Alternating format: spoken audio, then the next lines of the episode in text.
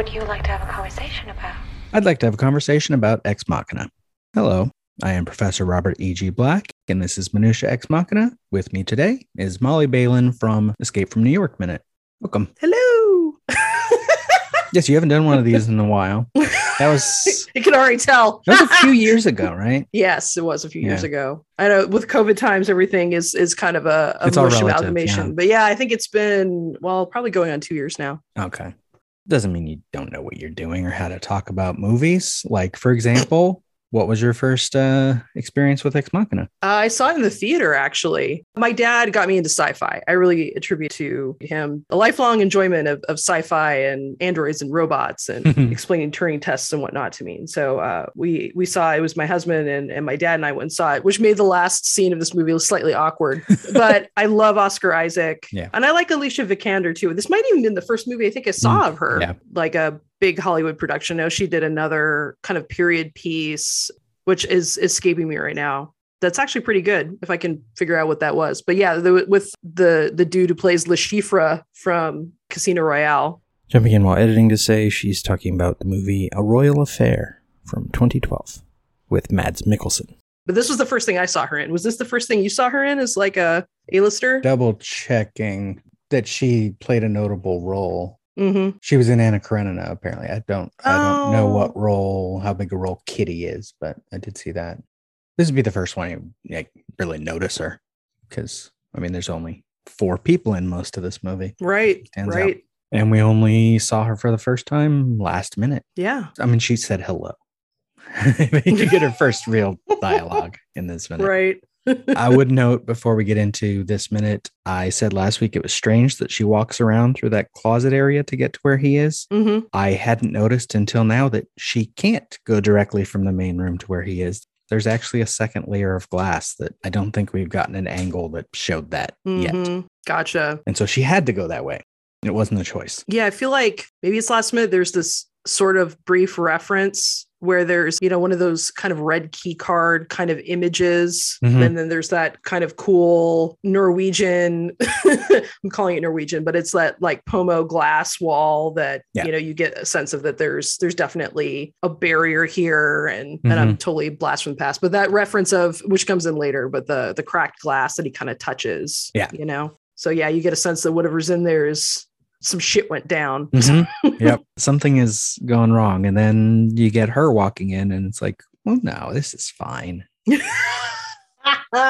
She seems nice. she does seem nice. Yeah. Even some of the dialogue in this minute, though, if you read it, is she planned all along she's going to get out, knows that Kyoko exists already. hmm She already immediately doesn't trust Caleb, but it's debatable. It is. And you know, when you've seen the whole movie and you know, you go back, you're like, oh, well, am I applying something to this at this point? But there's a, a point where she's talking about I, I've only met one person basically, Mhm. who's Nathan, and she kind of looks down and and it's Mhm. this kind of damsel in distress sort of moment where it's like, oh, but I've only known Nathan, you know, and there's this kind of demure looking down sort of moment. This minute's fun for me because I also operate on the idea that Caleb could also be an android. And so then he's speaking literally when he replies to that. Like, yeah, I guess we're both in quite a similar position Mm, interesting. because I mean, they're both, regardless of what their circumstances actually are, they both clearly don't have, I mean, well, she doesn't have any friends, but he seems like kind of a loner. He did get a lot of texts congratulating him. So he does have some coworkers who like him. Yeah, he does. And there's that really nice reference where his face is being mapped. There's like that kind Mhm. of heat infrared behind him Yes. where, you know, you're being watched, but, you know, it's a tech company. It's kind of cultish anyway. You don't get the snacks Yeah. for free, you know, that kind of thing. so, Well, and we'll find out later that Blue Book is watching everybody. right, right. Yeah, That's that's, programs emotions and facial ticks and everything else. yeah, there's that kind of Facebook amalgamation of information that's Mhm. gathered together to create responses and make a whole human being. It's kind of like, were you, are you a Battlestar Galactica fan at all? Yes. Did you ever watch Caprica? Yes. Yeah, I felt like there was a little touch of Caprica Yeah. in here with that. Oh, definitely. I'm a big Battlestar fan. I haven't I haven't watched it since Caprica was since Caprica ended. I haven't gone back and watched any, but yeah. Yeah, I haven't watched Caprica either since it ended, but I just remember for the folks at home, there's this reference to how Cylons were made and that they took basically online pers- if i remember correctly correct me if i'm wrong because it's been a bit but they take basically online data to create an avatar Yeah. to like recreate the personality and the essence of the person Mhm. and that becomes the thing that becomes the Cylon, so to speak Yeah, and and the first Cylon that really has its own sort of soul, if you will, Mhm. is taken directly from one of the main characters right whose personality is put into it. yeah, Yeah. that's a little similar idea that they have here in the the programming of, of these Mhm. guys Yeah. And programming is a good word for it because secondary to her actual programming, Ava's being influenced by the fact she's stuck in this one room all the time and has this one guy come in and talk to her. That's going to affect her worldview. and he's kind of a jackass oh, yeah. yes, he is. And then she meets this new guy and he's he seems nice, but he's not very helpful. right And we've talked in previous weeks about how he actually doesn't spend very much time with her Mhm. which is weird. But it's movie standard, you know. Classes in schools and movies are always like five minutes long. Mhm. These sessions seem like they're a few minutes long. Like I'm spending most of the day there. right You want to interact, you want to watch movies with her, you want to see what she reads, get her opinions on things. He's not trying hard enough. Ah, that's amazing. Yeah. I mean, even though what is it? I guess it's technically what session one that this is about. Yeah. And you know, that that bro's in there for a hot minute before he's clinking beers and being like, she's amazing. Well, yeah. And for, us watching it, this session barely started last time. right. She said one word. And I think it's over in two minutes. God, if, it's if so that. short. Well, yeah, you're right. I think it is two minutes. I think there's another minute of kind of basic ice breaking chit chat before, Mhm. yeah, Yeah. we move on. And then we cut to him talking to Nathan about this, Mhm. which I think that conversation is longer. I think it is. Yeah. It's very strange. It works when you're watching it the first time, but going through like this, it's very strange. It is. Yeah, because there isn't a whole lot of time. And he's already pretty mesmerized when he comes in. Yeah. And then Nathan just put more of that on him by taking him in his room, telling him how he feels about it. And then immediately, as far as we can tell, this is the very next thing he does. He hasn't even been there very long. Now he's meeting this AI that no matter what he's walked in and saw, he was going to be amazed.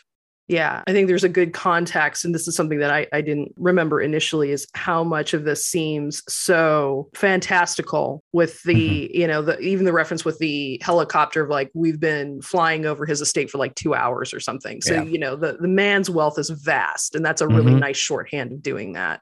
And by the time he gets there, it's just this vast, like, swatch of like land and, you know, incredible house with, you know, hey, you can access this door or that door, which, you know, obviously comes in pretty heavily later on. And right. just the the sheer wealth in that reference of, hey, can we just be bros right now? Can we just be bros, just having a conversation and not be like employee, employer? And, you know, even the guy's like, you know, Caleb's shitting himself basically. And you can tell he's just, this whole thing is He is very uh, mesmerized by all of that. He's exactly what Nathan wants him to be in this Mm. moment. Yeah. Yeah. which really ruins the scientific angle of this test if Caleb's not also an android being tested.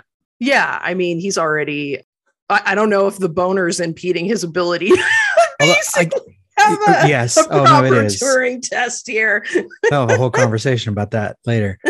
But, but also, I think technically that might be the problem. Is I don't think Nathan's a scientist. No, I don't think he is either. He's a tech genius. You know, Silicon Valley. You wouldn't call them all scientists. They can just code computers. Yeah. I don't think Nathan claims he designed her machinery. He designed her brain. Yeah.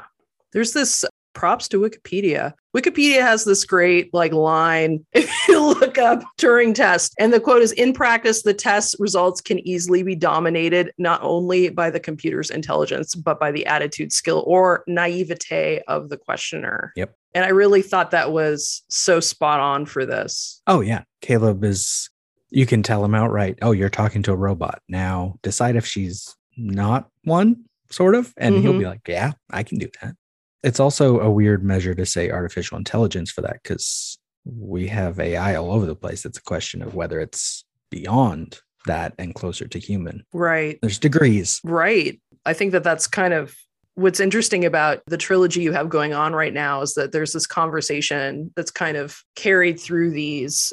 If I may re- reference all of it in one shot, oh yeah, yes. if we can be meta, is that what is what is consciousness and what's your perception of Mhm. self and time and I mean I think a little bit more with Groundhog where there's there's more I think there's a spiritual aspect to Groundhog which you know maybe is less emphasized in this particular movie but that could be an argument to be made. Yeah.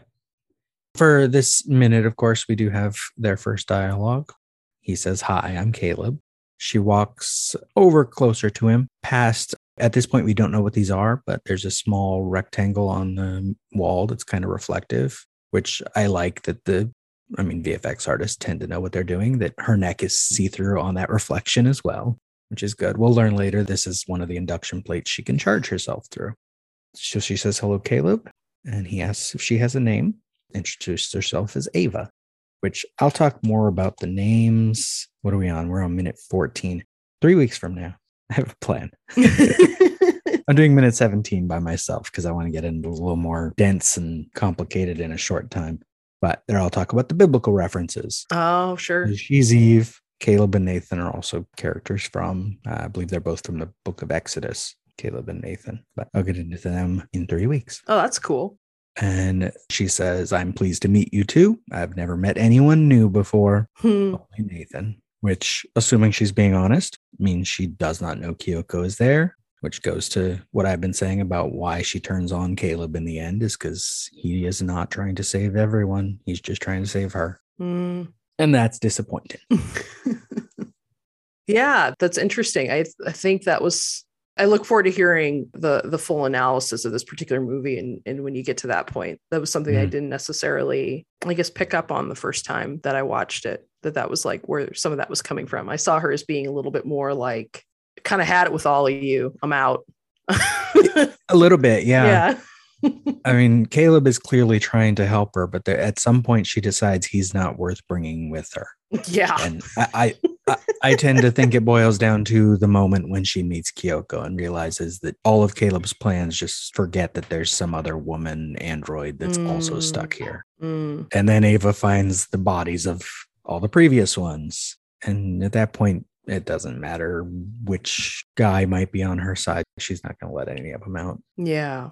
I think she was low on empathy to begin with. Mm-hmm. you know Yeah. if we take the previous gens in context of at a certain point somebody was just like oh you know because we're talking about consciousness being actually like successful previously of, and, and an awareness of i'm locked in here and i'm losing my shit and i need to Mhm. leave and you're not letting me leave Well, yeah, as far as we know, all of the previous ones worked fine. yeah It's just Nathan doesn't like it when they turn on him. yeah yeah And despite being androids, they don't seem to be stronger than regular people. So he can overpower them. He can take them apart and break them. And one of them breaks herself. The one, I think it's the one who damages the glass. i think that's right yeah So this guy's got a bunch of bodies in his closets and has an- another slave he doesn't even let talk working his house. So it's not a nice place once Ava sees the rest of it. yeah At least here, she's still isolated. And Caleb's a better part of that because he wants to actually talk to her, get to know her. yeah and i think that he's very in, in, impressed with what she is Mm-hmm. you know, and Yeah. the the potential of what she is. Yeah. And also, you know, there's I think there's a, a, a slight impression of him being emotionally immature initially. Oh, definitely. That's how they play him. Yeah. That's one of my reasons I say he could also be an android is that's an easy way for an android to pass a Turing test or for a Mm. computer AI is to act like a child. Hmm. Interesting. I always go back to one I read about, which was it pretended to be a 12 year old from, I think it was from somewhere in Eastern Europe. And so anytime he would say something awkward, people would just chalk it up to him being naive because he's a kid or translating it wrong because English isn't his first language. Hmm. And so it made it so he could pass a lot easier. People believe they were talking to an actual kid, Interesting. Uh, just like here. Right. One of the things Caleb questions later is Did you program her to flirt with me? Because that's an easy way for her to get him to just keep talking. Right.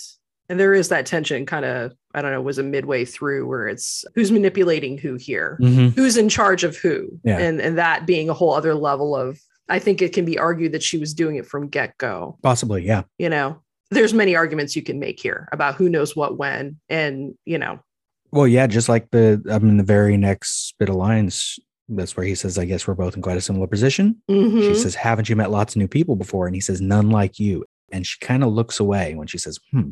And it's like, I think in that moment, she knows exactly what is happening. Mhm. yeah, She knows he's brought in to test me because I'm unique, yes, which would also make it more of a disappointment later when she finds out she's not unique. yeah, yeah. She's the seventh, I forget the number, seventh or eighth iteration hmm plus Kyoko. So she's just the latest thing. And the big problem she needs to know later is what happens if she fails. Yeah, one of the things that I always liked about this was the modeling of her as an android and the choices to leave some things transparent Mhm. and some things not. Yeah. Have you talked a little bit about that since you kind of? I Uh, know well, she was really. We brief. only first saw her last minute, so Okay. we t- I talked a little bit about how they designed the internal stuff, Mm. not the choices they made. Is what was internal and what was not. No.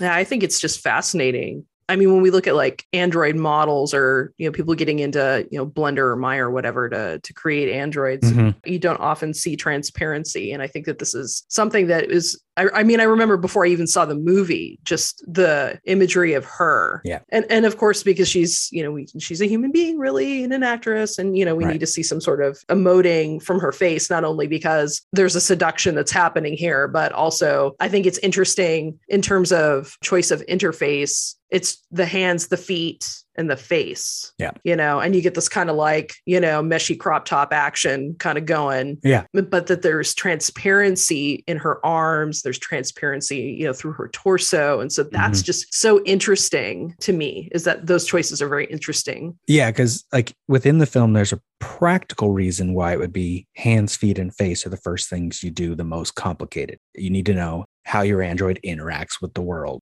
Can it process touch? Can it talk? Can it look at us and make facial expressions?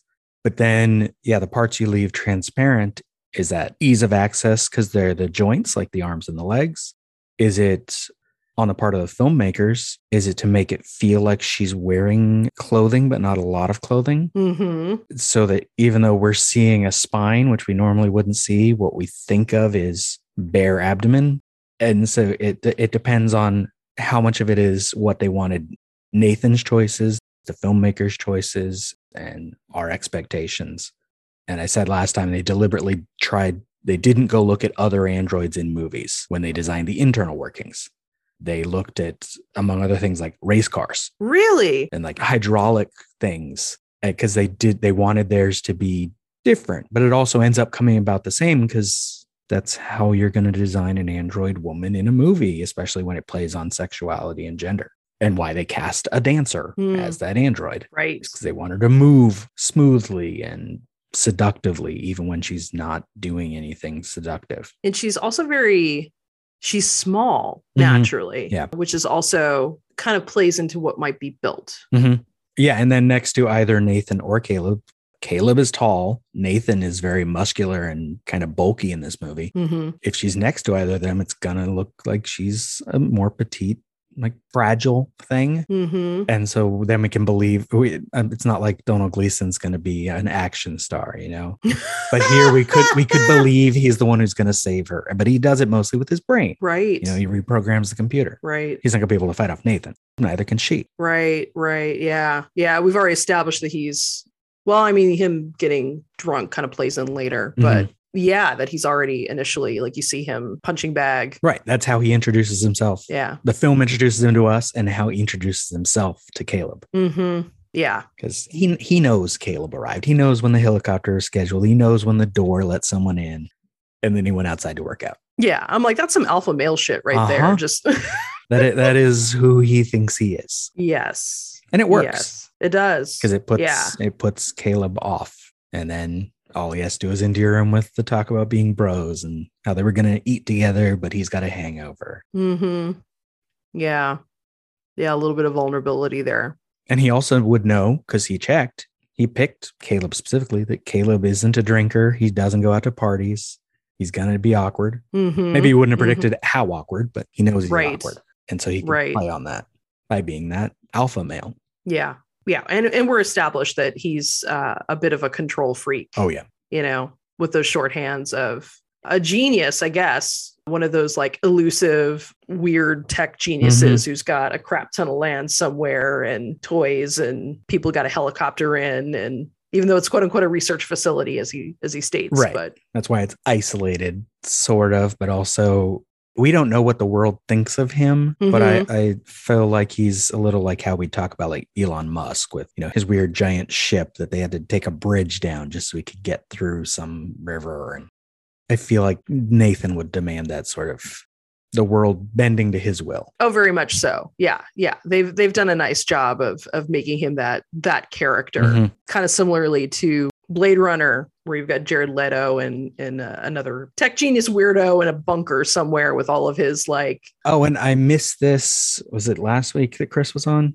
Or two weeks ago, Chris Frayne was on. Oh, cool. And part of what Oscar Isaac was going for with his look was a very specific era of Stanley Kubrick Oh, interesting. Visually. With like the slightly bald but the beard and going for that that kind of bizarre genius where we can all recognize that he's genius on some level but also he's strange. Yeah. And Yeah. it'd be hard to imagine Nathan going to the Blue Book office to recruit someone. He had to bring them to him. Right. Yeah. He's not going to make that effort. No. And, and it would be, I don't think it would work if he did. He'd, he'd have some weird cult. He's probably got a cult of people, like a bunch of incel guys that follow him on Twitter and defend him all the time. no, for sure. Yeah, he's got an insult army for sure. Mhm. He's that guy. Yeah. The Blue Book Army, Yep. they're the Blue Boys. Caleb tells her, uh, so we need to break the ice. And there's a great acting thing from Vikander here because she has this little tiny head twitch, almost like the android brain is accessing information. hmm and is thinking of what that means. He asked her, Do you know what I mean by that? Yes. Uh, what do I mean? Overcome initial social awkwardness, which I think she has a better take on that than him. Oh, he can't do that.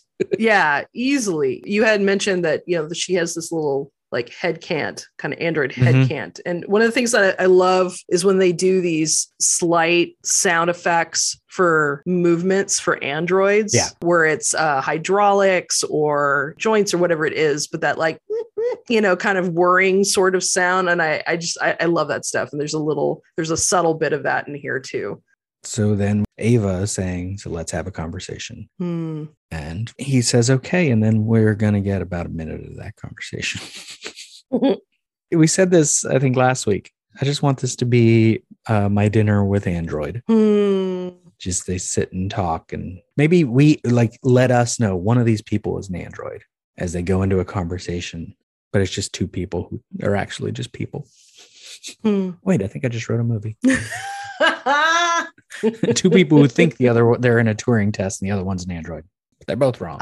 There's this amazing short again not remembering the name of it but basically it was like this woman orders an android up like an android companion. Mhm. and there's a whole thing about like she has one previously that isn't working for her and then like one comes in and then you find out i'm totally spoiling it that actually she's also an android and he like shuts her off and goes to the couch and gets a beer and watches like a game but it's just a, it's it's kind of the similar idea that you're you're bringing up but it's a, another one of those you know what if it what if it is two androids Right. but one of them doesn't know it right because that's the test is if they both decide the other one is human i guess they passed if your program is good enough right yeah We cut back to Nathan at the end of the minute. He is still watching on his center monitor.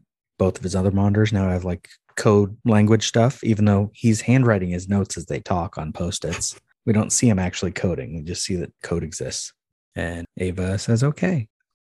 This minute, the overcoming of initial social awkwardness. yeah yeah the meeting of minds I think their conversation might get a little more interesting next time. I don't remember. Yeah, because they're trying to decide what to talk about. right which is not overcoming awkwardness. That's just being more awkward, people. But if people want to hear you some more, where can they do so? You can go to Escape from New York Minute. You can find that online. Eric Deutsch is my co-host for that. Come check us out. But listeners, thank you for listening. Minutia Ex Machina is just one part of an existential trilogy of podcasts. Tune in every Tuesday for more Ex Machina, every Wednesday for the Groundhog Day Project Minute by Minute, and every Thursday for Eternal Sunshine of the Spotless Minute. You may now follow those shows separately on your podcatchers, or there is a single feed just called an existential trilogy where you can make sure you listen in the correct order. Follow this show on Twitter at X Minutia, Instagram Minutia underscore X underscore Machina, or Facebook simply Minutia X Machina.